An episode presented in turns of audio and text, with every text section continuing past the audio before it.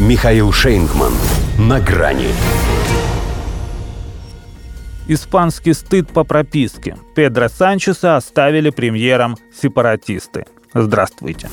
На грани. А ведь два месяца назад лидеру правой народной партии Альберта Нундису Фейхоо не хватило всего четырех голосов, чтобы конвертировать первое место на еще июльских парламентских выборах в премьерство. Принципы помешали. Вот его основной конкурент, действующий глава правительства Педро Санчес, оказался не столь щепетилен.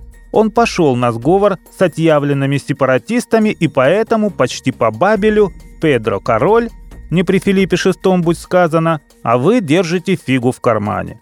И это не только Афейхоо с его консерваторами. Всей Испании стало обидно, когда ей показали то, что в кармане. Стало на дыбы так, как на кориде не увидишь. Массы в жестком тильте, бунтуют все. И не то ущемило, что Санчес ради удержания власти в стране заключил коалиционное соглашение с теми, кто стремится ее расчленить. В конце концов, они тоже стали депутатами, а значит, закон не запрещает иметь с ними дело. Но он же ради того, чтобы их ублажить и заручиться их поддержкой, согласился освободить тех, кто за дело сидит. И не просто выпустить из тюрьмы, а реабилитировать. То есть простить не только организацию референдума о независимости Каталонии, но и стремление его повторить. За 6 лет они так и не перевоспитались, а их всех на волю, 309 человек. Будь среди них Суходрищев, и его бы тоже. Но его нет. Он в смысле Карлес Пучдемон, тогда успел сбежать.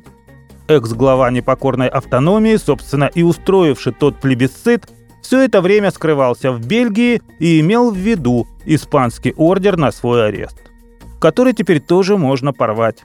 Поговаривают, что это именно он стоит за партией вместе за Каталонию, семь мест которые в Конгрессе и стали для Санчеса спасительными – Три месяца в обстановке строгой секретности велись переговоры, и вот результат. Педро – премьеры, Карлет в Испанию, испанцы на улице.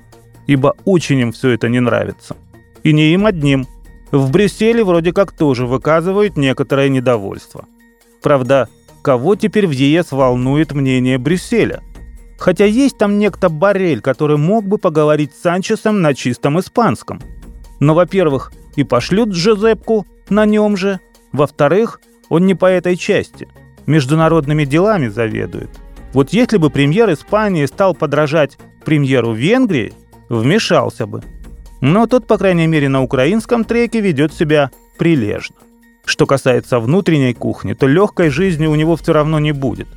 Слишком на тоненького у него все прошло.